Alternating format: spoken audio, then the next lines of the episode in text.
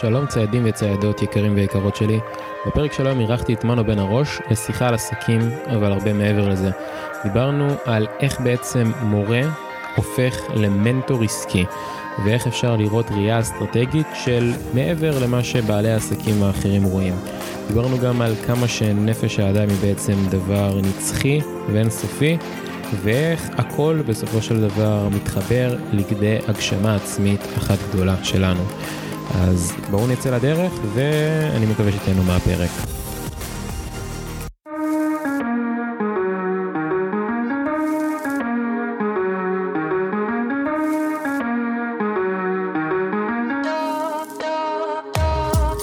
שלום, וברוכים הבאים לפודקאסט Mindhunter.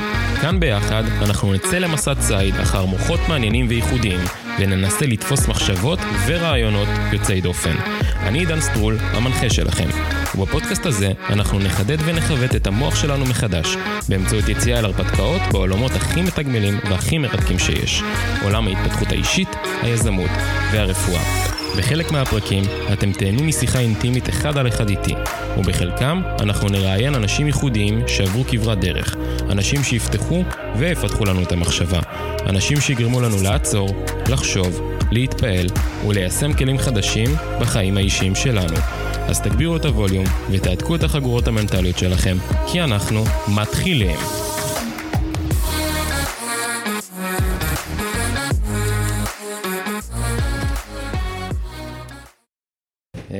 אז אנחנו בפרק די מיוחד, כי אני פעם ראשונה שאני בגוש עציון, בכפר עציון, אף פעם לא הייתי פה באזור, אז תודה על ההזמנה. אנחנו פה עם מנו בן הרוש, נביא גם את הכינויים שלך, השועל הכסוף, מנכ"ל מועדון המאה קי, שבטח נדבר על זה אחר כך, אבל בפן, בקובע האישי יותר, אתה מרצה, סופר, מורה, כמו שדיברנו לפני זה כבר עשור יותר, ואני תמיד מבקש מהאורח, או מהאורחים להציג את עצמם, כי אתם עושים את זה הרבה יותר טוב ממני. אז הבמה שלך. תודה, אז קודם כל אני שמח לארח אותך פה עידן, איזה כיף, פעם ראשונה בגוש עציון, אני מקווה שהפעם הראשונה מתוך עוד הרבה פעמים. קוראים לי מנו בן הרוש, אני יוצר, סופר, יוצר תוכן ומנטור עסקי לבעלי עסקים, מנכ"ל מועדון המאה קי, וזה ביום יום, אני גר פה בכפר עציון כבר שלושים ושלוש שנה, עם אשתי שהיא בת המקום, חמישה ילדים, חיתנתי את הבן הראשון שמתחתן, כן, לפני שבועיים, וכן, הזדמנות טובה, ככה לפתוח את החצי שנה הזאת, עכשיו יחד איתך פה בפודקאסט הזה. זה כיף. טוב, אז שדיברנו קצת לפני, הדבר שהכי באמת סקרן אותי, זה כאילו, אתה שאלת אותי מה שאלת המחקר שלך, למה אתה בא כאילו לראיין אותי דווקא, ואמרתי כי אתה מלווה הרבה עסקים, גם קראתי על הדרך שלך בספרים, בפודקאסט, אני מנוי לאימיילים שלך, כאילו כבר לא משנה, אז משחקי אושר, מנויים גם, כן, אז ולפודקאסט משחקי אושר, כששמעתי גם בדרך עוד פרק, והכי עניין זה כאילו, עברת חמישים ושתיים חמישים ושלוש עבודות, נכון? החלפת, מה, איך, כאילו... זה סיפור שאני תמיד אוהב לספר, כשאנשים, אתה יודע, באים אליי כמנטור, יועץ, קורצ'ר אולי, באים אליי עם הרבה אנשים שמחפשים את השינוי בחיים, בכל מיני שלבים, אם זה אחרי הצבא, אם זה אחרי שהיו שכירים והתבאסו, אם זה כשהגיעו לגיל ארבעים, ארבעים וחמש ורוצים לעשות איזשהו שינוי, ואפילו יש לי חברים שככה נמצאים, אפשר להגיד, חמש, שש, שמונה שנים לפני הפנסיה כבר, והם רואים אותם, רואים לעצמם, וואלה, עכשיו הזמן לשנות, עכשיו אני רוצה לעשות את הדבר הזה. ואני פוגש המון אנשים בצמתים ששואלים את עצמם, אז איך, מה, מה, לאן אני צריך ללכת, לאן, אה, לאן להגיע, מהו השלב הבא? ואני מאוד מזדהה איתם, עם המקום הזה, משום שהייתי בצמתים האלה, אבל לא פעם אחת, אלא אפשר להגיד חמישים ושלוש פעמים, תמיד מספר שאבא שלי היה מורה, הוא התחיל להיות מורה בגיל תשע עשרה, היה עד גיל הפנסיה שלו מורה רצוף, חמישים ושתיים שנה היה מורה הבן אדם, אפילו לא כל כך יצא לשנות שבתון, כל פעם שהיה מגיע לשנת שבתון, הוא היה לוקח את הכסף כדי לסדר קצת את ענייני הבית, ו-חמישים ושתיים שנה היה מורה אשכרה, ואני בגיל חמישים ושתיים עשיתי רשימה, וראיתי פתאום שאני החלפתי חמישים ושלוש מקצועות, התחלתי את הקריירה שלי כמורה, אחר כך אה, המשכתי אה, בניהול של הקיבוץ, הייתי במספר מקצועות ותפקידים בקיבוץ, מזכיר קיבוץ, גזבר, אה, מנהל משאבי אנוש, בהמשך מרכז משק, אחראי על פרויקט הרחבה, אחר כך יצאתי לקריירה יזמית בתחום של אה, שיווק דיגיטלי, שווק שותפים, אה, בניית אתרים, כל דבר כזה, זה היה מקצוע שהתעסקתי בו, כתבתי אס אי או בשלב מסוים, התעסקתי בהדרכות של מדיה חברתית, וכל פעם החלפתי את העיסוק, כל הזמן הייתי בחיפוש מתמיד אחרי הדבר הזה, שאני נמצא בו, אני נמצא בו את עצמי, והייתי בזה המון המון פעמים בצמתים האלה, וכל פעם חיפשתי וחיפשתי וחיפשתי, בסופו של דבר, או שהתייאשתי מלחפש, או שמצאתי, אני מרגיש יותר שמצאתי, ואני כבר בשנים האחרונות, כבר ככה כמה שנים טובות, כבר יותר מעשור, מתעסק בייעוץ ופיתוח של יזמים ובעלי עסקים. הבדיחה של הילדים שלי הייתה, שכשהיינו יושבים בערב שבת, אז הם היו ככה יורדים עליי הזה, הם היו שואלים אותי, אבא, איזה מקצוע היית השבוע? הייתי צריך למלא טופס, והייתי צריך לכתוב מה מקצוע אב, לא ידעתי מה לכתוב. תרגיד לי מה היית השבוע, כדי שאני ידע. אז ככה הם היו מסתלבטים עליי. ואני חושב, קודם כל, שמי שמחפש את עצמו, הדבר הכי חשוב שיש לי להגיד לו, קודם כל, אל תתייאש, רבא, כי אם אני חיפשתי חמישים ושלוש פעמים, ועשיתי שינויים חמישים ושלוש, ו-חמישים ושלוש פעמים, אל תתייאש, אל תתייאש. אפשר למצוא את זה בסוף, ואפשר להגיע למקום הטוב. אוקיי, והיום בחוכמת הדיעבד, בדיעבד, אתה יודע להגיד מה חיפשת? לתת לזה הגדרה לדבר הזה שכאילו גרם לך להמשיך לחפש ולמצוא את עצמך. אני חושב שחיפשתי את הדבר הזה, שאני, שהוא ימלא אותי, שאני אקום כל בוקר עם התרגשות, עם ברק בעיניים, שאני אראה את כל המיסים שאנחנו משלמים, כל מקצוע יש מס, הדברים על מבעסים שאתה לא בא לך לעשות, אבל כל דבר, כל דבר יש לו את זה, וכל בחירה שלנו היא תמיד, אנחנו לא בוחרים רק מה לעשות, בוחרים גם איזה מיסים לשלם במקום הזה, ואתה, אז שאת המיסים האלה אני לא אראה, כי כל כך אני אתרגש, כל כך יהיה לי כיף, כל כך יהיה לי טוב, כל כך אני ארגיש שאני נמצא במקום שלי, שזה, זהו, זה פה, זה הבית, זה, ה, זה הייעוד שלי, זה השליחות שלי. רציתי להרגיש את זה מבפנים, ואני חושב שאני יכול לשתף פה סיפור של המקום שהייתי בתוך התהליך הזה, וכמעט נשברתי ואמרתי, טוב, יאללה, אז אני אעשה משהו שאני יודע לעשות ואני אעביר בזה את החיים.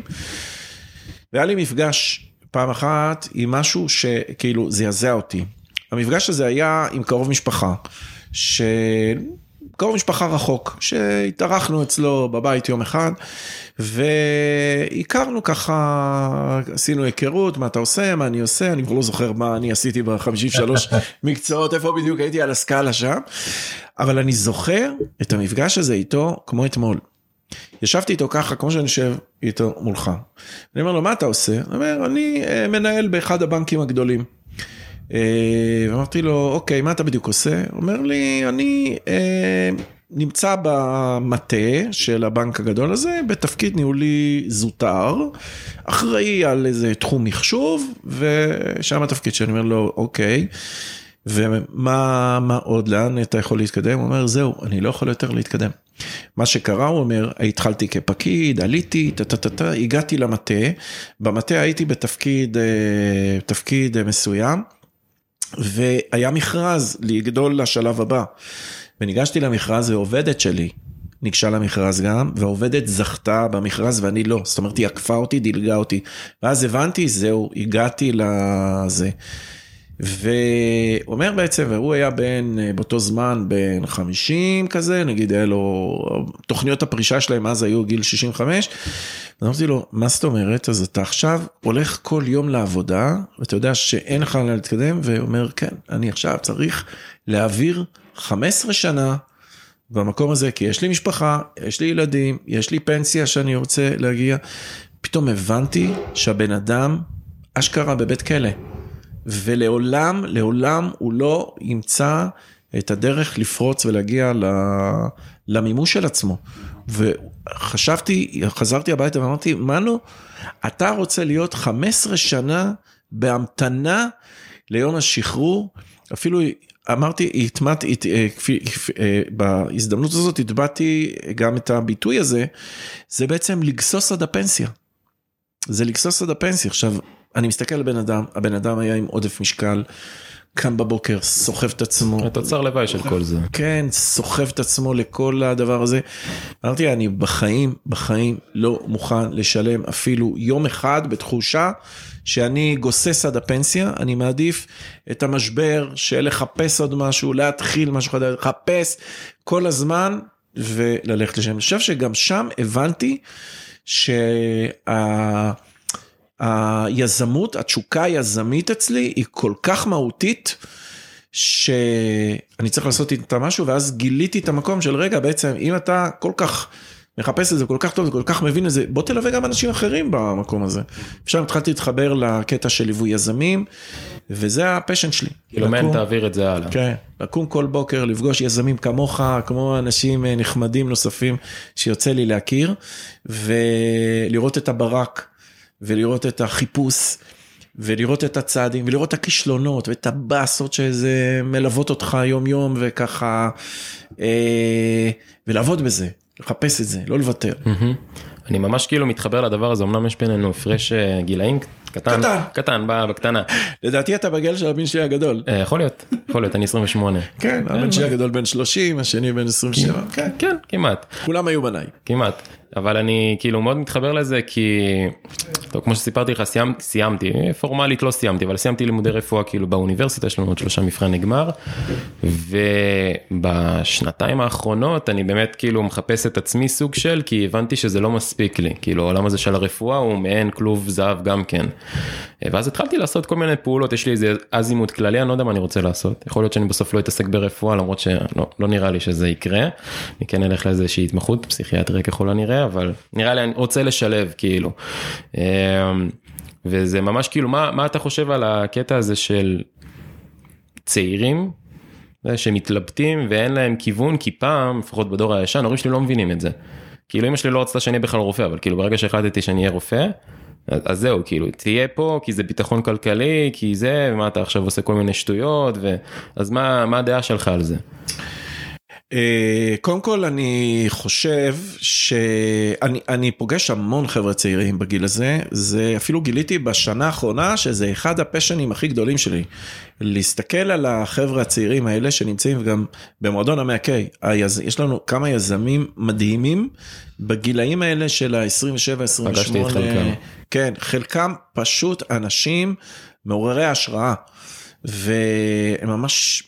נהדר, אתה רואה חבר'ה רציניים שיש להם מטען, הם חכמים, הם רואים, הם אה, מספיק מוכנים לפתוח את הדיון של רגע, האם מה שהם אחרו לנו, הלימודים, תואר, תתתת, תואר שני, רפואה, תתתת, האם החלום הזה באמת רלוונטי לדור שלי?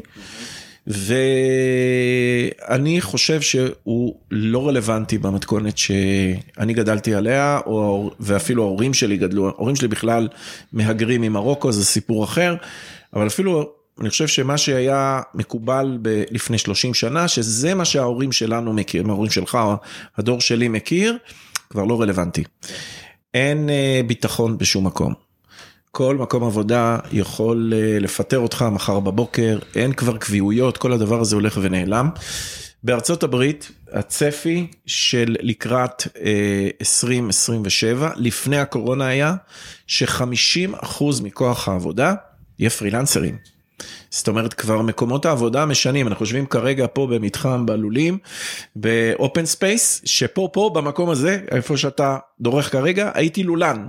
אחד המקצועות שהחלפתי, היה לולן, פה, אתה רואה, הסתובבו הודיות שהפכו אחרי זה לשווארמות, סליחה חבריי הטבעונים, והמקום הזה, ושנים חשבו שוואלה, יהיה לנו ענף, מטילות, הודיות לבשר, ונעשה מזה כסף ונחיה על הדבר הזה. אין, הבנו שזה לא עובד, הבנו שלגדל פה, לפתוח פה אופן ספייס, ולהביא יזמים הרבה יותר כלכלי, רווחי ונכון, לאזור, לתרבות, לתעשייה. אני חושב שאנחנו בעולם שמחייב אותנו לחשוב הרבה יותר כיזמים. וזה בסדר שככה, עצה אישית, בסדר שלמדת הרפואה, בסדר אפילו שתתמחה בתחומים ותהפוך לרופא מומחה, כנראה שהחיידק היזמי לא יעזור אותך, ואתה תמצא את הדרך לשלב אותו. יכול להיות באיזשהו פעילות מסוימת, מחקר מסוימת. יש לי קרובת משפחה, רופאה, נוירו-כירורגית מאוד בכירה בארצות הברית, ממש אחת הרופאות הכי בכירות שם, שאחרי שסיימה קריירה, עשתה קריירה מאוד מאוד יפה, ועכשיו התחילה לפתח מיזם משלה, שמשלב את ההתמחות שלה בנוירוכירורגיה וחברה וזה, דברים מאוד יפים. זאת אומרת, העתיד בידי ה... אצל היזמים. אז אני מציע קודם כל לכל אחד שמתלבט, האם להיות יזם או עובד קבוע, להבין אין, הסיפור של עבודה קבועה די נגמר, זה בסדר להתחיל את זה כקריירה ראשונה, להתמחות, תתתתת, אבל כבר תביאו בחשבון שהעתיד האמיתי לא שם. העתיד במקומות שבהם אנשים יפתחו דברים, והיום אתה יכול להיות יזם one man show בלי... בלי הרבה בעיה. אתה רואה פה, אנשים שאתה תראה מסתובבים פה, כולם יזמי one man show, או פרילנסרים, או עצמאים, או זה, ומתפקדים מצוין. זה העלה אצלי כמה נקודות. א', כאילו, אני מדבר כרגע עליי באופן אישי, הבעיה שלי אם לעשות קודם התמחות, כאילו להמשיך במסלול הזה, ולשים את כל הדברים שכרגע יש לי תשוקה אליהם בצד, כי כל פעם שאני נפגש עם מישהו בפודקאסט, גם מרגיש משהו אחר, כאילו שאני לומד למבחן הגמר, בסדר, כאילו, זה קצת מחבא את הזה, אבל פתאום אני נוסע לאנשהו, וכאילו, לנסוע שעה וחצי וזה, וכאילו, בצוג שלא מבינה, מה אתה עושה? מה אתה, כאילו, עכשיו נוסע וזה, וגם צריך לנסוע להורים שלך אחרי זה, אבל, כאילו, זה, זה התשוקה, אז לשים את זה בצד, שנייה, בעיה, אני אוהב לעשות, כאילו, הכל, משולב ביחד. אבל זה נשים את זה בצד. מה שאתה דיברת, אתה מכיר את ליאור פרנק, יזם של ג'ולט, והוא כאילו... כן. אז יש לו איזה פוסט, אומנם מ-אלפיים ושש עשרה, אבל פוסט שהוא קורא לו homo adaptus. כאילו אנחנו homo sapiens, ולאט לאט העולם משתנה בקצב כאילו מסחרר עם טכנולוגיה ועניינים וזה, והנה זה היה עלול, ועכשיו זה open space, והוא אומר שנוצר מעין זן חדש של בני אדם, מאוד כאילו קטן כרגע, שזה homo adaptus, שהאדם המסתגל. כן. זה, זה בדיוק כאילו מה שלפחות אני הבנתי מהווייב שלך, אז כאילו איך אנחנו... משנים אולי את המחשבה שלנו, כי שדיברנו לפני זה, אתה אמרת, אני רואה כאילו דברים אסטרטגיים ופעולות עסקיות ודברים שאנשים אחרים לא רואים, כאילו אתה נכנס לעסק בתור זבוב כזה על הקיר, ואתה רואה איך הם צריכים להסתגל, אז כאילו איך מפתחים את ה... את יכולת ההסתגלות. כן, כאילו איך אתה מחשל את הדבר הזה. כן, צריך להגיד ככה כמה דברים, יש תמיד... אני גם מאוד אוהב וקורא וצורך וחוקר הרבה את התחום הזה של חקר העתיד. קראתי על זה הרבה ספרות, עתידנות זה דוד פסיג, יובל נוח הררי, אלווין טופלר בחול, כל מיני סופרים שמתעסקים עם העניין הזה של חקר העתיד ותחזית, תחזיות לעתיד. יש לנו, אנחנו צריכים לזכור שהיום, קצב ההשתנות הוא גדול מאוד, והוא יותר גדול ממה שאנחנו מסוגלים להכיל. זאת אומרת, היום אנחנו לא בנויים, לא בנויים, כאנשים, אתה רופא, אז אתה אמור להכיר את ה... עוד מעט. אני כבר הכתרתי, בשבילי אתה רופא. אז אנחנו, הקצב כל כך גדול, ואנחנו כבר נמצאים במקום שבו קצב, אנחנו כבר לא עומדים בקצב. זאת אומרת, אני מסתכל אפילו ברמת ה... אמרתי שאני יוצר תוכן. עד לא מזמן, לפני, עזוב מזמן, לפני חמש, שש, שבע שנים, מה זה יצרתי תוכן? כתבתי פוסטים, כתבתי מיילים, ו... אני יודע, הרציתי. בשנה האחרונה, אני רואה שהפלטפורמות שאני צריך להופיע בהן, ובאמת ליצור קשר עם הקהל שלי, הפכו הם גדלו באופן מפלצתי, וכל פלטפורמה גם הכתיבה צורת התבטאות שהיא אחרת. רילס זה לא פוסט, זה לא סטורי, וזה לא אה, וידאו בוואטסאפ, למרות שזה הכל וידאו. לא, זה כל דבר כזה, אתה צריך לדעת לעשות אותו. ואז פתאום מצאתי את עצמי במין אינפלציה כזאת, שפתאום תוכן שאני רוצה לכתוב אותו ולהתאים אותו לפלטפורמה, אם פעם היה לי שלוש ארבע התאמות, אדפטציות, הומו אדפטציות, אז פתאום עכשיו יש לי איזה עשר, חמש עשרה אדפטציות שאני צריך לעשות, וזה, ואתה כבר, כאילו, אתה לא עומד בזה, שאתה יכול לוותר, להגיד, טוב, אז אני לא במשחק הזה, אני לא במשחק הזה, אתה תמצא את עצמך אוטוטו, שאתה לא בהרבה משחקים, וזה לא, אז צריך לזכור את זה, שהקצב כבר יותר גדול ממה שאנחנו, זה, זה מוביל אותי, דווקא למחשבה הפוכה, שאנחנו צריכים להבין, שאנחנו צריכים להשתנות, אבל אנחנו צריכים כל הזמן גם לשמור, על העמוד השדרה של מה לא משתנה. ואם לצורך העניין אתה מדבר על רפואה לדוגמה, אז לעולם לא ישתנה הקשר רופא, רופא מטפל. בוודאי לא בעתיד הנראה לעין. משום שקשר רופא מטפל הוא המהות שבסופו של דבר אדם הולך לרופא. הוא לא הולך כי הוא רוצה לקבל איזה כדור שאף אחד לא שמע עליו וזה וזה וזה וזה. זה כאילו מה שהרופא נותן לו. אבל כשהרופא מסתכל עליו, דואג לו, יודע, נותן לו את התחושה של היי, אני עובד איתך על הבריאות שלך, ל-well-being שלך, מדבר, כאילו מפתח את הדברים האלה. זה אגב, לדעתי, דברים שפחות באים לידי ביטוי בלימודי הרפואה. מנסים עכשיו כאילו הבינו זה, אבל זה בגדול הדברים ש... שלא, שלא משתנים, לשמור על ה... אני חושב שגם בחינוך שהייתי שם הרבה שנים, גם בייעוץ שאני מתעסק היום, המהות, הציר, ציר הליבה זה היחסים האישיים האנושיים שם, זה לא משתנה. באים אליי חבר'ה, והם באים, ואני יכול לתת להם אסטרטגיות מפה ועד הודעה חדשה. בסוף, מה שעוזר להם להתקדם, זה לא האסטרטגיה, ולא הטריק השיווקי, ולא הקמפיין המבריק, ולא כל הדברים האלה. שעוזר להם זה שאני, הם, מישהו שותף איתם לתהליך התפתחות, זה מה שמשמעותי.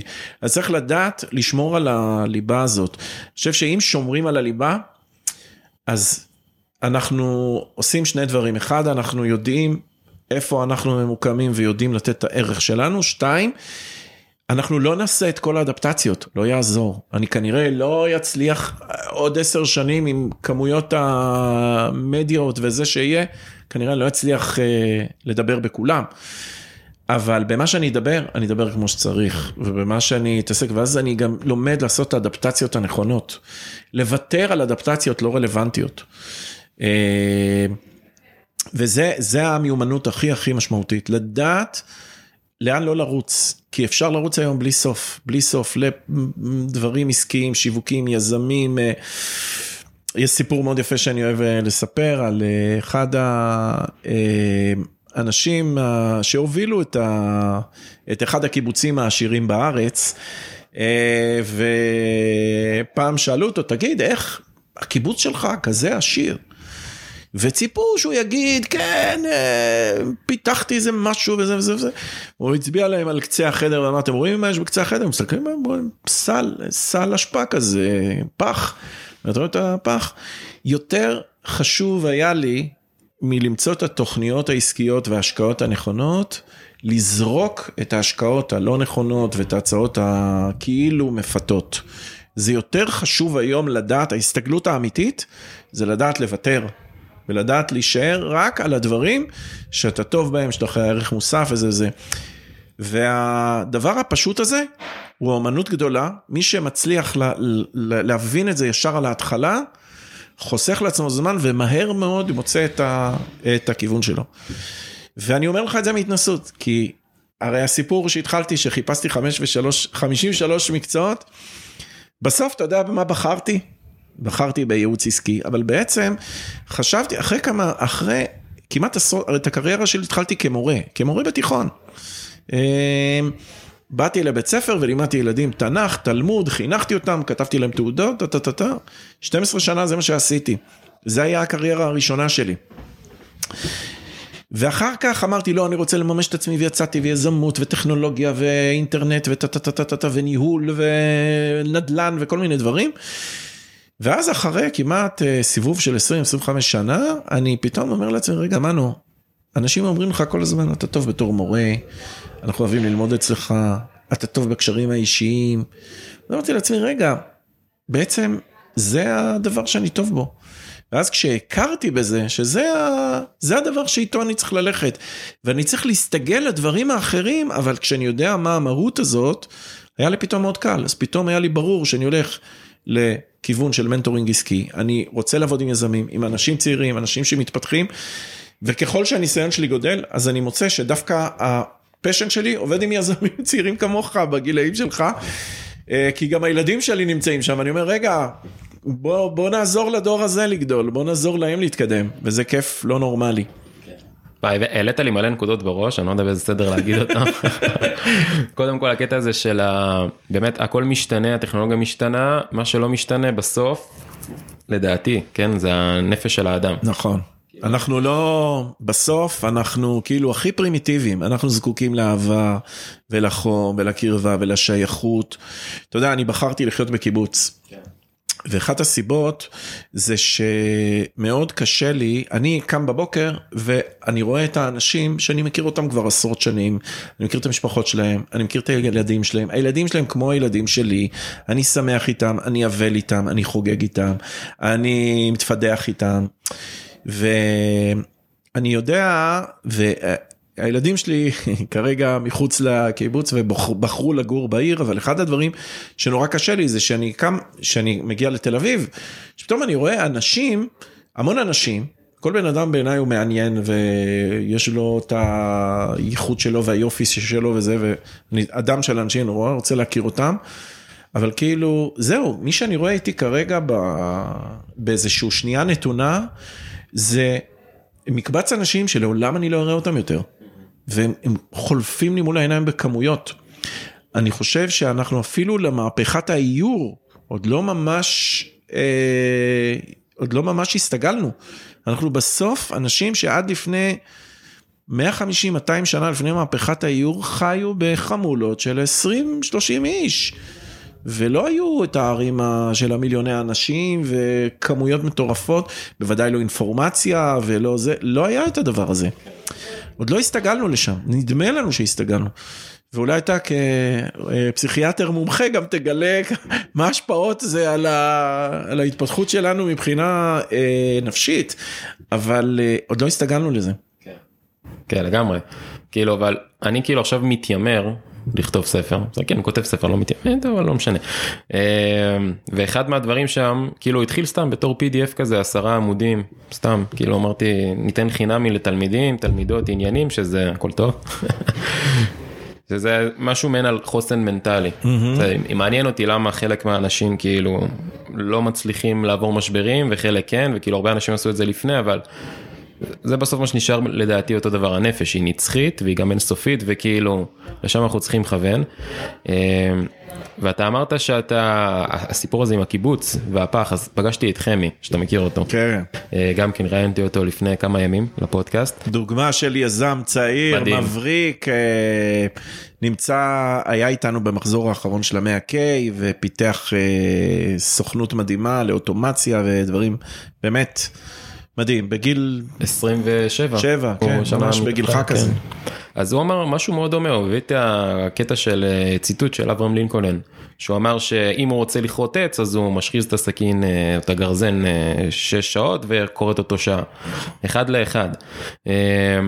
ומה שמעניין אותי עכשיו, בעקבות מה שאתה אמרת, זה בעצם, קודם כל איך עובד הליווי שלך, יש לך את המתאמנים שלך, וזה כאילו, א', באמת מעניין אותי באופן אישי, אני בטוח שגם כל מי שעוד צופה בזה או מקשיב כאילו מעניין, ואולי תקשר את זה למה שמת לב שקשור או דומה, כי אמרנו בסוף הנפש אותו דבר, הקשרים האישיים אותו דבר, מה אותו דבר אצל היזמים שאתה מלווה שכן הצליחו לפרוץ ולגדול ולהתפתח?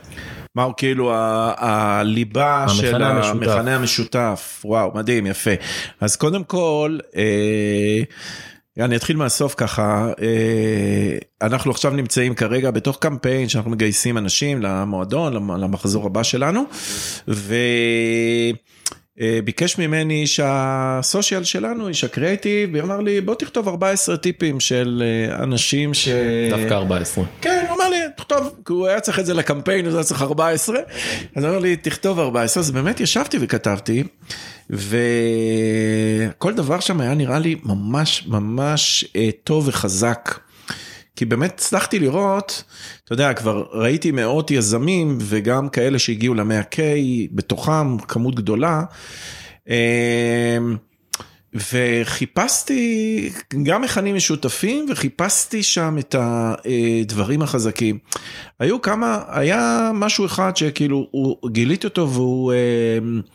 קצת uh, הפתיע אותי, uh,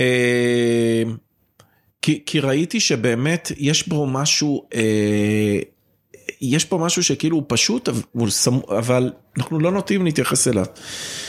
יזם מצליח לאורך זמן, זה מישהו שלא מוותר על, uh, על כל יום, כאילו מודד את עצמו כל יום, ברמה של... כמה לייקים קיבלתי, כמה פוסטים הוצאתי, כמה זה, כמה מחירות עשיתי, גם.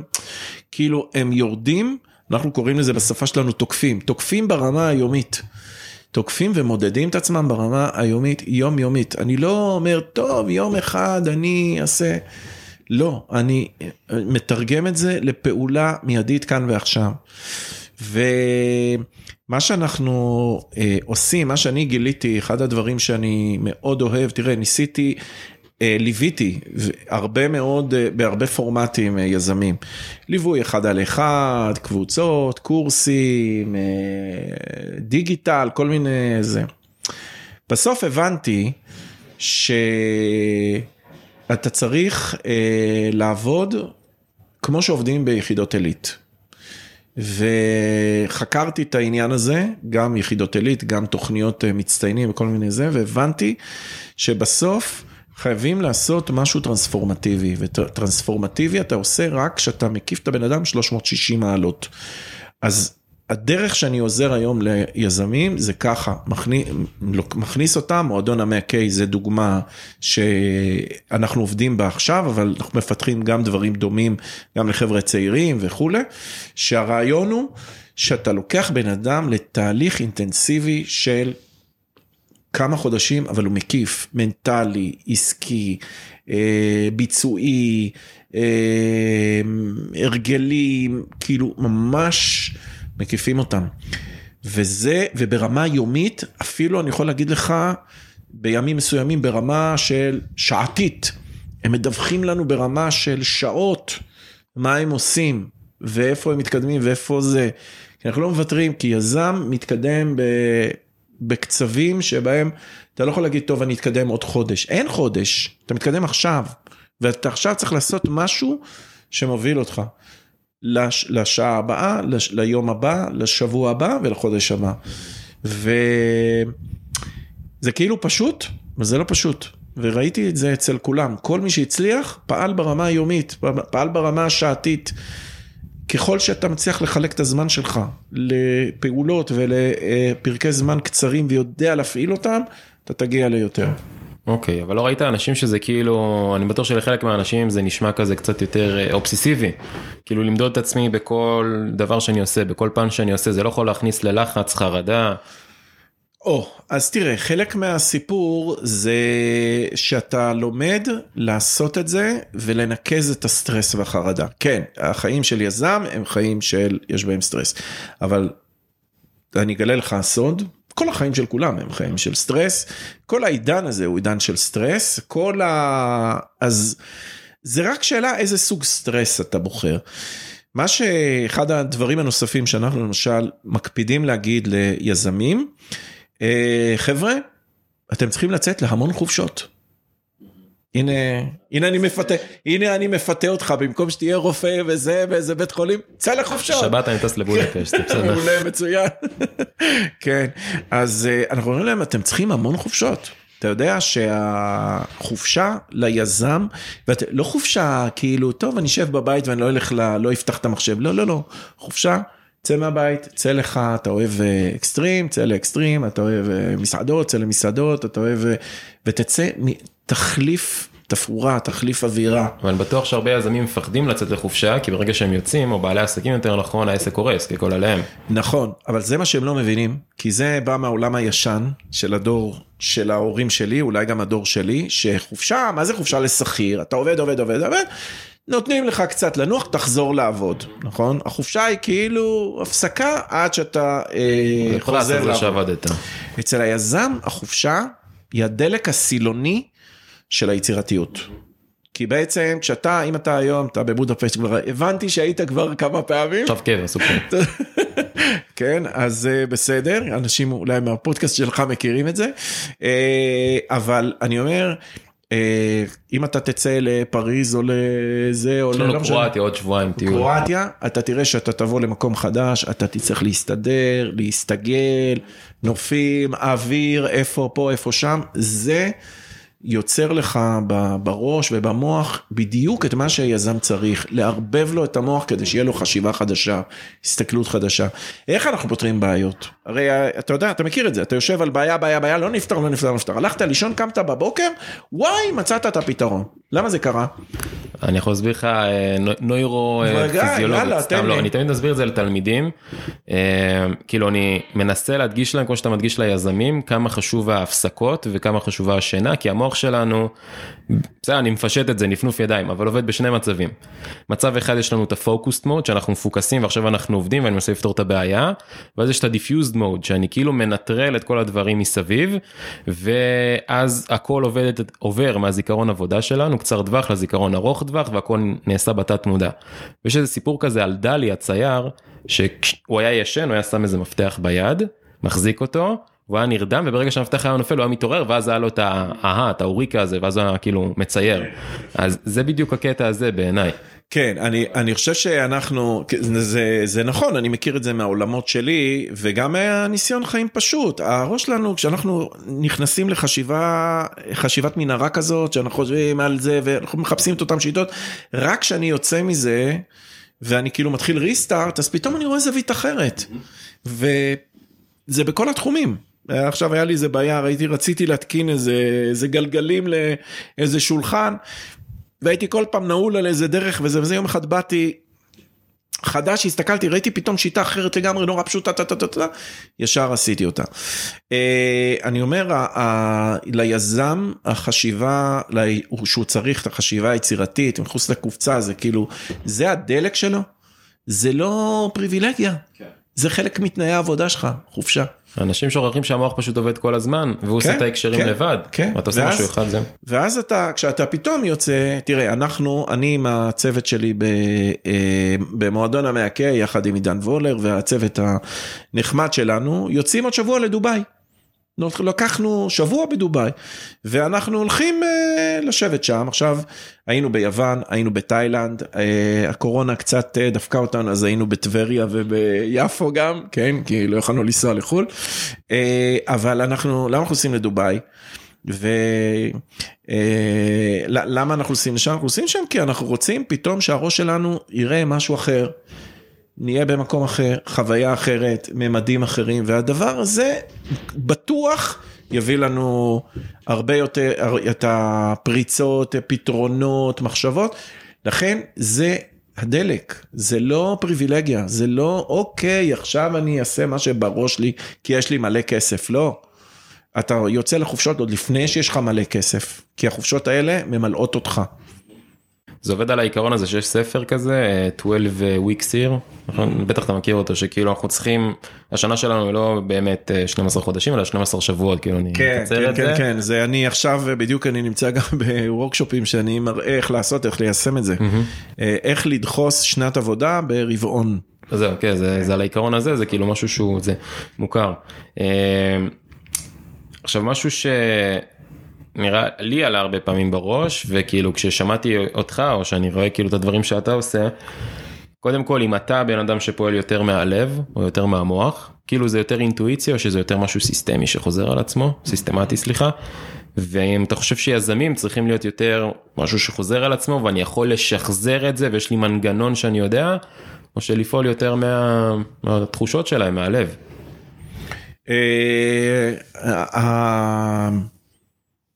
אני אומר, יש ספר נורא יפה שקראתי המצטיינים של מלקולם.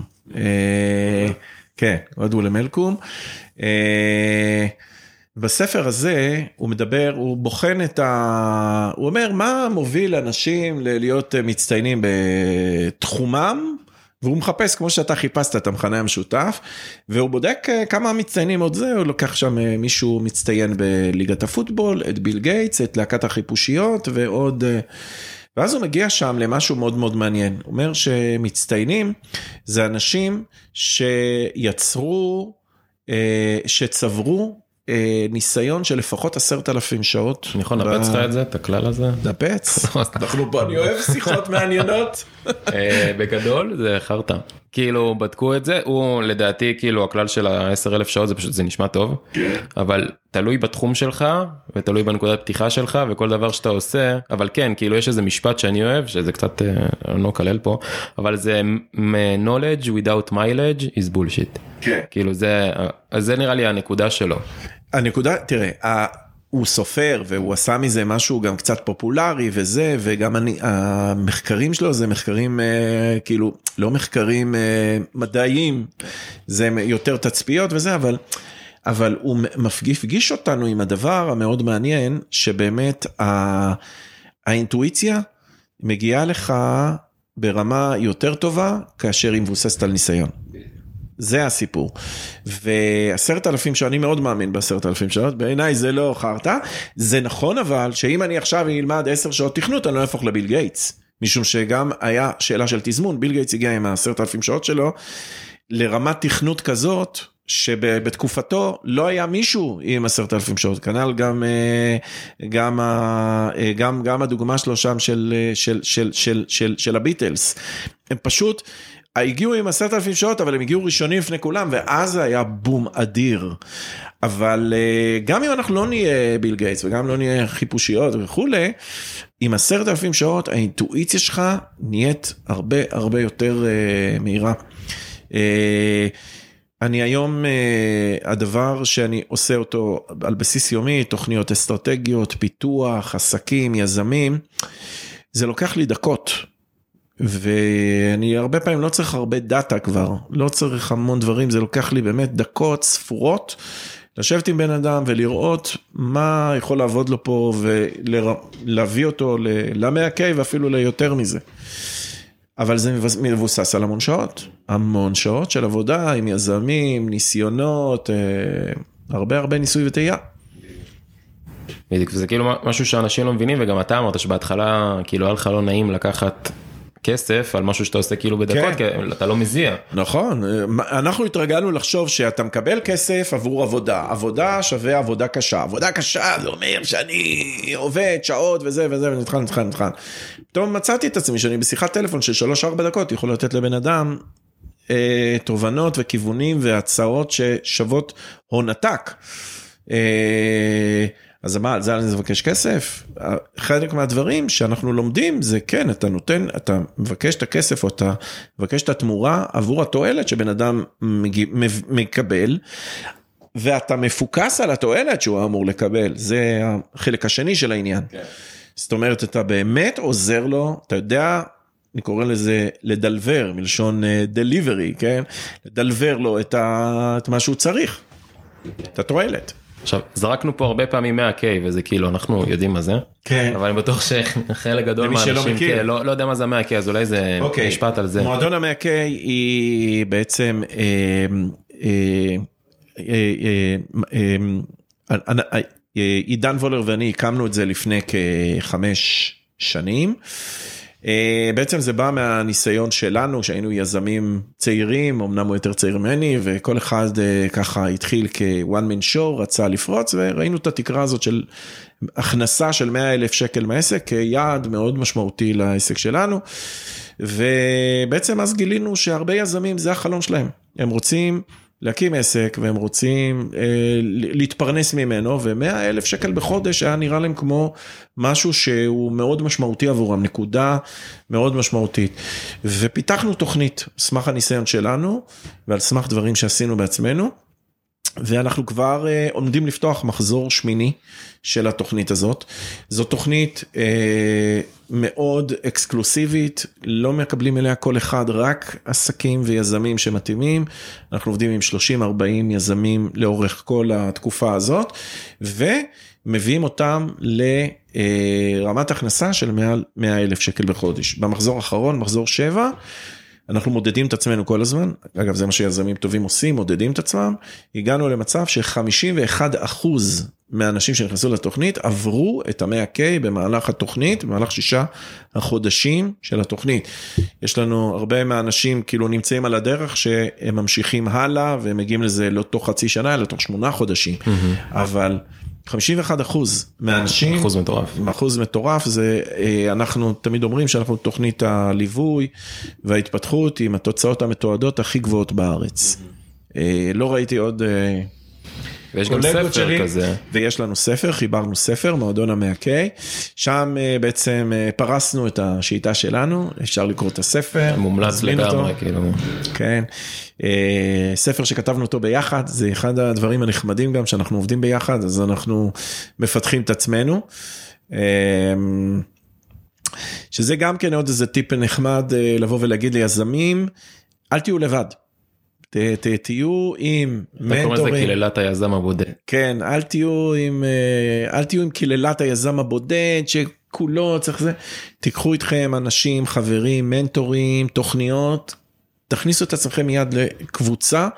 יש לנו נטייה כיזמים לפעול לבד, ואנחנו צריכים לפעול לבד, אבל לא, לא, לא להישאר שם. כל הזמן להרחיב את המעגלים, לקחת, אתם תראו שאנשים אחרים עוזרים לכם מאוד, הסיסמה שאנחנו תמיד אומרים, הסלוגן שלנו זה ביזנס לא עושים לבד. כן, עכשיו נגיד איזושהי קלישאה של ג'ים רון, שאתה בטח מכיר אותה, אבל אתה ממוצע של החמישה אנשים, שאתה נמצא איתם רוב בזמן. נכון, נכון. וזה אחד הדברים, אגב, שראינו גם בתוכנית, למה אני אוהב לעבוד היום עם תוכנית כזאת, כי זו תוכנית שעצם העובדה שאתה עובד עם קבוצת יזמים, אה, שאני יכול להגיד ממש הכי חזקים, דוחפת אותם, זה לבד דוחף אותם. משהו בסביבה. אתה יודע שחלק מהתוכניות, חלק מהמחזורים הקודמים, הגיעו חבר'ה שליוויתי אותם לפני שנים בתור יועץ בודד. ונתתי להם תוכניות, והם עשו את התוכניות, עשו וזה וזה, וזה לא עבד להם כל כך. התקדמו, אבל לא, היה יזם אחד שהתחלתי איתו, שיפר עשרים, שלושים, זהו, נשאר שם. רק כשהוא בא לתוכנית, הוא עשה את המאה קיי. ו... ואני יודע שזה לא אני הפקטור ששינה, אלא האקולוגיה הזאת של האקוסיסטם, האנשים הנוספים, ולכן לאקולוגיה הזאת, לאקוסיסטם הזה יש חשיבות אדירה. כן. תכניסו את עצמכם לאקוסיסטם שדוחף אתכם קדימה. זה, זה אחד מה, מהסיבות שהתחלתי לעשות את הפודקאסט הזה, כי לא אמרתי אם אני לא אעשה את זה, כאילו אני מכריח את עצמי, כי וואלה, כולם עכשיו רואים שיש את זה, ורואים שיש פרק, אז אני מחויב, ואז כאילו אני גם פוגש אנשים, וזה מעין תירוץ לפגוש, אחרת לא, לא יודע אם הייתי פוגש אותך, אז זה כאילו זה אחד מה, מהדברים האלה, כי אני די עובד לבד, ממש כאילו one man show, אבל כאילו אמרתי די, אפשר, אפשר יותר מעבר לזה. זה, אפשר להגיד שזה כן, זה גם אני, גם לי יש פודקאסט, משחקי האושר, כמו שציינת, וכן, זה דבר נפלא, לקחת, כאילו, ליצור, בדיוק, זה אתה, בדיוק מה שאמרת, ליצור אקוסיסטם כזה שמכריח אותך לפגוש, להכיר, לצאת, להרחיב, וזה בטוח ייתן לך. עכשיו, שאלה שנשמעת אולי קצת, לא יודע, מוקרצת, ועוד מעט אנחנו נעבור לחלק האחרון, כיתת יורים, שזה כמו המשחקייה שלך, בזה. זה יופי. אז, אבל לפני זה, עצה שהיית נותן אולי לעצמך בגיל שמונה עשרה עשרים ואחת, והאם היא רלוונטית גם לצעירים היום? כן. משהו אחד שהכי היה משנה את המהלך חיים. הייתי מקצר טווחים. לקצר טווחים. אני בן אדם שמסתכל על הדברים לטווח ארוך, אני בן אדם שמאוד מחובר לשורשים היסטוריים, ורואה תהליכים היסטוריים, אתה יודע, ובהיסטוריה אתה קורא על מאות, אלפים עוד שנים וזה וזה, וכשאתה בן אדם צעיר, אז באמת הכל נראה לך... יש עוד זמן. יש עוד זמן, כאילו בסדר, זה ניסה מהלך, וזה, וזה לא הלך, ניתן לזה עוד צ'אנס, וכל מיני כאלה. וזה למשל משהו שכשהכרתי את עידן וולר, ראיתי שהוא לא חושב ככה, הוא חושב במושגים, הרבה, הרבה פעמים היה לי איתו גם ויכוחים, בדיוק על המקום הזה, כי צריך... לא, לא ליפול למלכודת של, אוקיי, בוא נעשה מהר ונזוז מהר ונזוז, כי אתה לא מעמיק ואתה לא קובע ואתה לא זה, אבל לקצר טווחים, לקצר טווחים, לקח, בוא נגיד ככה, אם לקח לי עשרים שנה לחפש את עצמי, עם חמישים ושלושה מקצועות, הייתי צריך לקצר טווחים ולהגיע לזה יותר מוקדם. יש איזה משפט כזה של גרנד קרדון, שהוא דמות שנויה, דמות שנויה במחלוקת, אבל הוא אומר שהוא... אם יש כיוון שהוא רוצה, כרגע נראה לו, הוא ירוץ הכי מהר שיש, כי גם אם הוא טועה, אז הוא הבין את זה מהר, ואז הוא ירוץ בצד השני. כן. משהו כזה. נכון, יש בזה משהו. שוב, צריך, כמו כל דבר, צריך לא ליפול לפשטנות, כי אתה יכול ליפול לקטע שבו, ואני רואה את זה גם, יזמים שקופצים מדבר לדבר לדבר לדבר, ואז הם לא עושים כלום, לא מעמיקים, לא, לא, לא, לא מכבדים שום תהליך, ויש תהליכים, דיברנו על זה, שאנחנו אנשים, ו...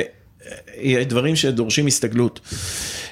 אני חושב שאם הייתי בגיל שמונה עשרה מקבל את העצה הזאת, להיות מודע יותר לעניין הזה של לצמצם צווחים, זה היה מאוד מאוד עוזר לי, מאוד מאוד מקדם אותי. זהו, ואם היום הגעתי למקום הזה ומישהו מקשיב, היום הוא בגיל עשרים ושבע, עשרים ושמונה, שמונה עשרה זה טיפה מוקדם, אבל עשרים ושבע, עשרים ושמונה, ואומר לעצמו... אוקיי, אני מבין עכשיו שזה לא עוד עשר שנים, עוד זה. תראה, יש לי קרוב משפחה, לא אגיד ככה, יותר מזה, שככה כמה פעמים אמרתי לו, אוקיי, אתה רוצה להתקדם, בוא תעשה תוכנית חומש. והוא אמר לי, בסדר, בוא נשב עוד יום, עוד יומיים, עוד פה, עוד שם, טטטטטט, אני... אומר לו בשנים, אומר לו כבר כמה שנים את הדבר הזה. מהיום שהתחלתי להגיד לו את זה, עד היום שזה, עברו כבר עשר שנים כמעט, ואין עוד תוכנית חומש. עכשיו, חלק מהסיפור זה שאני אומר לו, תקשיב, אתה, אני יכול, אני יכול לדבר איתך עוד על תוכנית חומש, ויעבור עוד עשר שנים, ויעבור עוד עשר שנים, וזהו, אתה כבר בין שישים שבעים, אז מתי תעשה את זה? ותוכנית חומש זה תוכנית ארוכה, תוכנית חומש זה משהו שאתה בונה לאיזשהו, זה מבחינתי נצח, זה כאילו וואו, זה סוף העולם. תוכנית החומש אחרי זה צריך לתרגם לתוכניות של שנה ו-שתים עשרה שבועות אפילו, תשעים יום, לצאת, לצאת, לצאת, לפרוץ עם זה. אוקיי, אז בוא נעבור לכיתת יורים. יאללה, כיתת יורים. והרסת לי את השאלה הראשונה, אבל מה התוכנית החומש שלך? כאילו בעוד חמש שנים איפה אתה נמצא? עוד חמש שנים אני רוצה להיות במקום, אני אשתף פה במשהו אישי, אני נמצא כרגע בתהליך שבו אני רוצה לעבוד עם הדור הבא. הדור הבא שלי כרגע ממוקד עם הילדים שלי, אבל לא רק הילדים שלי, יש יזמים נוספים, אני רוצה להיות במקום שבו הדור הבא לקח מושכות. בעסקים שלי, בפעילויות שלי, ולא במובן שאני רוצה לצאת לפנסיה, או לא לעשות, או לא להיות, או להסתלבט, וכאילו יאללה, קחו דור הבא, אני הולך לנוח, אלא במובן שאני רוצה לראות שהחזון הזה שלי לגבי אנשים בני עשרים ושבע, שלושים וזה וזה, כבר מתממש, הם באמת יכולים לקחת, ויש לי עוד חזון, אני רוצה שהם יהיו, לפחות פי ארבע מאיפה שאני היום. זאת אומרת, אם היום אני מלווה עסקים שמתפתחים לכיוון של עשרה מיליון שקל בשנה, והעסקים שלי כבר נמצאים במקום הזה של עשרה מיליון שקל בשנה פלוס, אז אני רוצה שהם יהיו על שלושים מיליון שקל בשנה. אני רוצה שהם יובילו את המיזמים שלהם והעסקים שלהם לכיוונים האלה. זה מה שאני רוצה לראות. זה הדור הבא, אני רוצה שתוך חמש שנים יהיה שם. יש אנשים טובים כבר שאני עובד איתם על הדבר הזה, זה הפשן שלי. בכלל גיליתי שכל הסיפור של בן ממשיך וילדים וצעירים שממשיכים זה פשן אדיר. זה מורשת כזה. זה מורשת, זה יותר מזה, זה כאילו, זה... המורה עד הסוף, אין מה לעשות. כן, אבל זה, זה גם הכיף, אתה יודע איזה כיף זה לראות את הילדים שלך, יש לי תלמידים שלימדתי בעבר ואני פוגש אותם וזה, ואתה רואה אותם, הם מפקדים בצבא, והם דוקטורים, והם פרופסורים ורופאים, ומה שאתה רוצה, וזה וזה וזה וזה, וגם אנשי כפיים וחקלאים, ואנשי משפחה וזה וזה, זה לא רק הדימויים שלה, הוא הצליח כי הוא היה, עשה כך וכך, וזה פשוט כיף לא נורמלי, ואני רואה את זה גם עם הילדים שלי, הילדים שלי היום בוגרים, וזה אחרי השנים הקשות, במיוחד של גיל ההתבגרות, אתה פתאום רואה איזה פרחים הם מוציאים ויוצאים, וזה פשוט כיף לא נורמלי. כן. משהו שכל הזמן טועים בו לגביך, אבל זה לא באמת ככה. וואי וואי וואי. וכזה קוראים לזה יורים. משהו שטועים בו לגביי.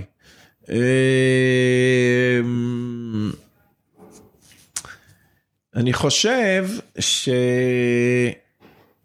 שיש איזשהו ככה התייחסות,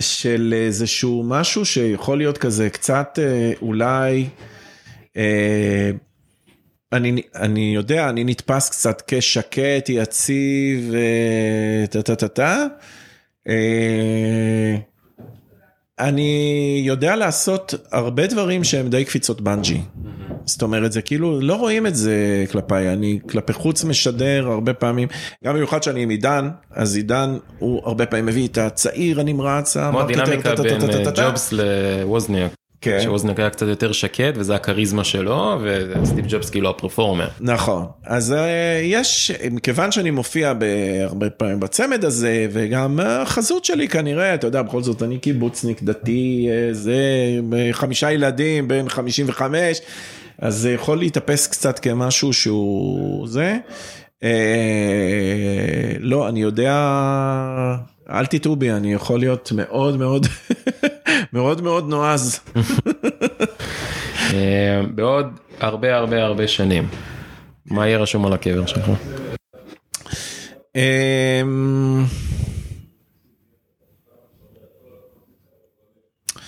אתה יודע, יש לי ויז'ן, קודם כל אני אוהב את השאלה הזאת, קודם כל כולנו נהיה שם, יש דבר אחד בטוח שלא יודע אם יהיה לי מאה מיליון או ארבע מאות מיליון או חמש מאות מיליון או כמה עסקים או איזה מכוניות או מה מימו, אבל קבר בטוח יהיה.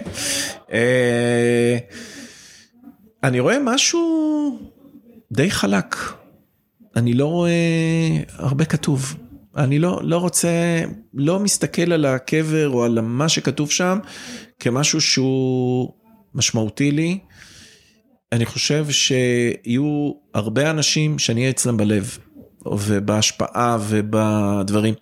אתה יודע, אני חווה את זה היום קצת ב-מאה קיי, הקמתי את ה-מאה קיי לפני ארבע שנים, אני כבר עובד בזה, פעיל.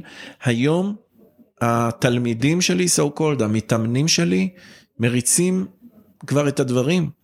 אני יושב לפעמים בפגישות, עם המתאמנים שלי, שמאמנים מאמנים אחרים, שרק לפני חצי שנה, שנה, ישבתי איתם ואימנתי, פתאום הם מאמנים, ואני אומר לעצמי, וואלה, זה עובד, כאילו, הנה, השיטה עובדת, הם מעבירים את זה, וזה בא לי מתוך מקום של שמחה גדולה, שכן, זה כבר אצלהם, זה כבר לא שלי, זה כבר שלהם, הם לוקחים את זה, ואני רואה גם את ה-די אן איי שלהם, הולך הלאה, וזה, זה תענוג הגדול. אז אני כאילו, הקבר, חלק, אני רואה שם, אני רואה תאריכים, אני לא רואה תאריך הסיום אגב, זה אולי קצת זה, כן, קצת עדיין מטושטש, אבל זה מעניין, אני רואה שם גם בוויז'ן שזה, טוב, בית קברות שלנו פה עם, בתוך מקום יפה, אז אני רואה שם דשא וקצת...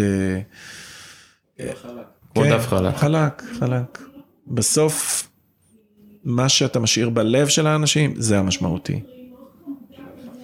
אם היה לך שלט באיילון לחודש, חינם אין כסף, מה, מה היית שם עליו? Mm. Uh, בא לי להגיד משהו שהוא כאילו... בא לי לצעוק לעולם את הקטע של תהיו יזמים. תהיו יזמים. תזמו. תזמו, תזמו, תזמו. לכו עם זה, מה שבא לכם. קורס ריגה, תרופה לפיצוח, לא יודע, לריפוי הסרטן, מה שאתם רוצים. תזמו, תזמו, אנחנו אנשים יצירתיים, אנחנו יזמים, אנחנו... תזמו, תזמו בכל מקום, בכל דבר, בתחביבים, בעבודה שלכם כסחירים, תקימו עסקים, תזמו, תזמו אנשים, זה העולם שלנו, הבשורה הגדולה שלו, זה, זה כאילו ההזדמנות הנפלאה של, ה, של העידן הזה, לא האינפורמציה, לא זה, כל הדברים האלה הם מפוצצים לנו את המוח, אבל וואלה, יש לנו היום אפשרות לעשות דברים ש...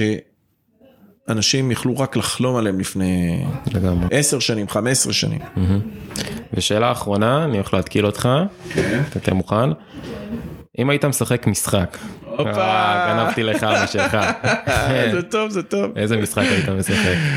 וואו, וואו, אתה יודע, אני אספר לך. קודם כל, זה תרגיל שהתחלתי אותו באמת עם עצמי, בשיחה עם עידן התחלנו את התרגיל הזה, ואז מפה התפתח כל העניין הזה של משחקים. ואני גיליתי משהו מאוד מעניין, גיליתי שהשתניתי, גיליתי שהמשחק, אה, הגדרת המשחק שלי השתנתה. אם היית שואלתי לפני שנה, התשובה שלי הייתה, אני משחק תופסת, משחק עם אנשים, אני זה, זה, זה, זה היה המשחק שלי, וידעתי גם להסביר למה, העבודה עם אנשים, והכיף, והג'וי, והזה, וכל יום משחק חדש, ואף פעם מאוד היה, זה היה, אני לפני אולי שנה, שנתיים, עברתי לשחק לפני כמה זמן, את ה... אמרתי, אני צריך לשחק עכשיו כמו קפטן של קבוצה, כי כבר נהיה לי ארגון, נהיו לי אנשים, מנטורים, עובדים, טה-טה-טה-טה, אז פתאום אני משחק כמו קפטן של קבוצה, כמו אולי מנג'ר של קבוצה, וגיליתי לפני אה, כמה, אה, כמה חודשים, שאני רוצה לשחק על במה, כאילו לעשות את המשחק, משחק מלשון אה, הצגה, כן. כאילו לא משחק אה, זה, משחק הצגה, אה, זה המשחק שאני הייתי רוצה לשחק אותו. להיות שחקן, ואני באמת, יש לי חלק מהחלומות שלי, הולכים לכיוון הזה של לעלות על במה, ולעשות שם איזשהו משחק. תלך על זה. כן. זה הקיצור טווחים? כן. אז הקיצור טווחים שלי כבר... יש כמה שחקניות שאני... נהדר. בכל אופן, קיצור טווחים, זה משהו למשל שרציתי לקצר אותו. אגב, קיצור טווחים, מהיום שרציתי לעשות פודקאסט, עד היום שהוצאתי אותו, לקח כמעט שנה וחצי, שנתיים. וזה למשל היה קיצור טווח. היום אני יודע שוואלה, יכלתי לעשות, וכשהחלטתי לעשות את זה ולקצר טווח, הוצאתי אותו תוך שלושה חודשים. מהר מאוד. זאת האנרגיית קשר הראשונית. כן, כן, אבל כאילו לא הבנתי וחקרתי וזה וזה. לא, אפשר לקצר את זה. אז גם המשחק על הבמה, זה משהו שאני צריך לעבוד עליו על קיצור הטווח. מקצר את זה. אחלה שאלה. נעלה לך שמעת אותה לראשונה. לא יודע, לא יודע. איזה פודקאסט כזה, משחקי אושר משהו. יפה. כמה מילות סיכום שלך? טוב, קודם כל, נהניתי מאוד, הזמן עבר לנו בכיף, ואני, כאילו מבחינתי חוויה לפגוש יזם מצליח כמוך, אתה עוד לא יודע, אבל אתה יזם מצליח.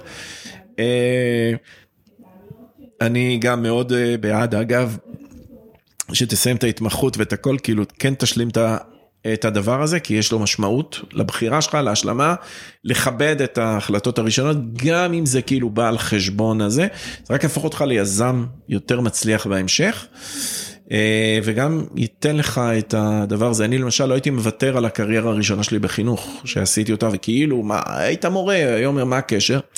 זה ניסיון חיים שאין כדוגמתו, מתוך כל התהליכים האלה. וכן, השלט באיילון הזה, זו שאלה נהדרת, אני... לא שלי, דרך אגב, גנובה לגמרי. אין בעיה, גם אתה... אני ראיתי שגנבת עוד שאלות, לגמרי, כמו ניוטון, הוא אמר שהוא צעד על כתפי הענקים, וזוכרים אותו. אז אני לא ניוטון, אבל בסדר. זה נהדר, אני מת על השאלות האלה, אבל אני חושב שזה... שזה כאילו המסר הגדול הזה, של תהיו יזמים, תיזמו, תהיו... וואלה, פתאום הזכרת לי שצריך לצעוק את זה יותר, יותר בכל האנשים. כאילו זה רק, כיוון שאני בחברת יזמים, נראה לי קצת שכולם יזמים, לא, לא, לא, לא, לא, צריך לצעוק את זה, צריך לשים שלט באיילון, צריך לעודד יותר אנשים, יותר צעירים, יותר חבר'ה, יותר זה. כי אחד הדברים שאנחנו מאוד מאוד נהנים כיזמים, זה שאנחנו פוגשים אנשים כמונו. כי יש לנו, כמו שאמרנו, נטייה להיות לבד, אבל פוגשים אנשים כמונו, אז... ו... וואלה, אתה יודע, קצת כמו עידן, ה... עידן, כן? כמו עידן השחרור מעבדות. אז יש לי בראש כזה שאנחנו בעידן השחרור מהסחירות סו-קולד. עבדות מודרנית. כן, וכאילו, בוא נהיה יזמים. Mm-hmm. יש לנו את כל ה... כל הקרדיט, כל האפשרות, כל הזה, יאללה, בואו. לכו על זה, תזמו. כן, וברור לי שהקהל שלך מקשיב לזה, וזה רלוונטי לו, והוא שם. נהדר. תודה רבה, מנו. היה לעונג, ותודה שהזמנת אותי לפה. תודה רבה, עידן. ונשמור הקשר, נשתמע בהמשך. כן, בהחלט. יאללה, ביי ביי. איך היה הפרק, חברים וחברות יקרים ויקרות שלי? אני מקווה שנהנתם לפחות כמו שאני נהניתי מהפרק הזה, ואני מקווה שאתם באמת תיקחו משהו אחד לחיים שלכם, משהו שלקחתם מהמוח הייחודי שהרגע שמעתם ממנו בפודקאסט הזה, ותיישמו אותו בחיים האישיים שלכם. אם אתם אוהבים את התכנים שאני נותן כאן בפודקאסט, או את התכנים שלי בכל הפלטפורמות האחרות, אני מאוד אשמח ועודה לכם אם תיתנו חמישה כוכבים בפלטפורמה שאתם מקשיבים, בין אם זה ספוטיפיי, אפל פודקאסט או כל פלטפורמה אחרת. בנוסף לכך, אם אתם מעוניינים לקבל רשימה עם הדברים שלמדתי להשבוע, עם התובנות שקראתי השבוע, עם כל מיני דברים שמעשירים לי את החיים ושאני מקבל מהם הרבה, אז uh, תחפשו uh, או אצלי באינסטגרם או פשוט uh, בגוגל uh, מחשבות לשבת, uh, ואתם תתחילו לקבל את המיילינג ליסט החדש שלי בנוגע לכל מיני דברים כאלה. אין שם פרסומות, אין שם כלום, זה נטו נתינה ממני, ואני בלב הכי לומד דברים במהלך השבוע, אז חשבתי למה לא לתרום גם לכם. ואם אתם מעוניינים להצטרף לקהילה החדשה דנדשה שלי בפייסבוק שנקראת כמו הפודקאסט Mindhunter, אני מזמין אתכם להצטרף. אני בטוח שלכל אחד ואחת מכם יש משהו לתרום, משהו שאפשר ללמוד ממנו, והמטרה היא באמת ליצור מעין מוח כברת כזאת, מעין ספרייה ענקית של מוחות ואנשים וקהילה תומכת עם סביבה שעוטפת ועוזרת לכל אחד ואחת מאיתנו לצמוח. אז אני אשמח אם תצטרפו לשם, תשתפו מהחוויות שלכם, תשתפו מהדברים שאתם עוברים בשבוע, במהלך החודש, וזהו, נתראה בפרקים הבאים.